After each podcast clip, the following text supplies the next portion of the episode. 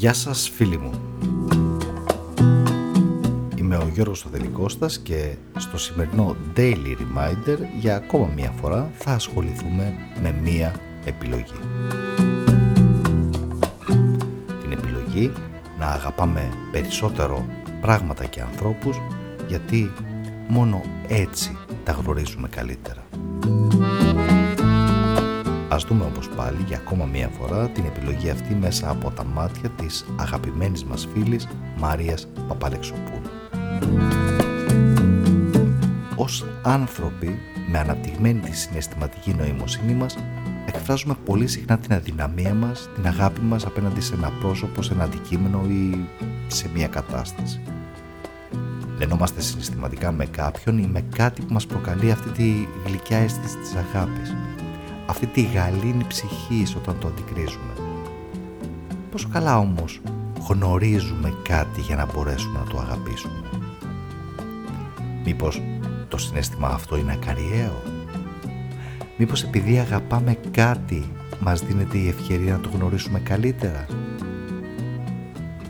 Και όταν το γνωρίσουμε καλύτερα, εξακολουθούμε να το αγαπάμε ή τα συναισθήματά μας αλλάζουν?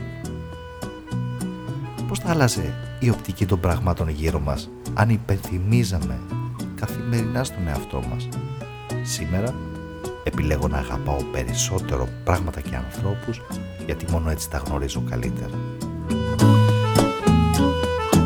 Για να το καταφέρουμε αυτό, θα πρέπει να αλλάξουμε πρώτα εμείς οι ίδιοι.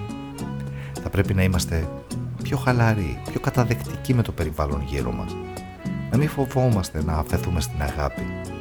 Να αφήσουμε τον εαυτό μας ελεύθερο να δεθεί συναισθηματικά με άλλους ανθρώπους, ακόμα και με πράγματα ή γεγονότα. Υπάρχουν καταστάσεις στη ζωή μας που μας κάνουν να κλεινόμαστε στο καβούκι της μοναξιάς μας. Και μέσα εκεί δημιουργούμε ένα ασφαλές συναισθηματικά περιβάλλον, χωρίς να έχουμε τη διάθεση να βάλουμε στη ζωή μας νέους ανθρώπους ή να ζήσουμε νέα πράγματα. Γιατί? Θα μου πείτε, γιατί μπορεί να πληγωθήκαμε στο παρελθόν ή να είμαστε κουρασμένοι ψυχολογικά ώστε να ασχοληθούμε με κάτι καινούριο.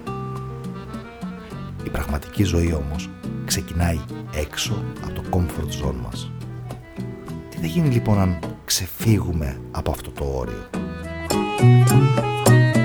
Αν αφαιθούμε ελεύθεροι να αγαπήσουμε οτιδήποτε, το πρώτο πράγμα που καταφέρνουμε είναι να γνωρίσουμε τον ίδιο μας τον εαυτό.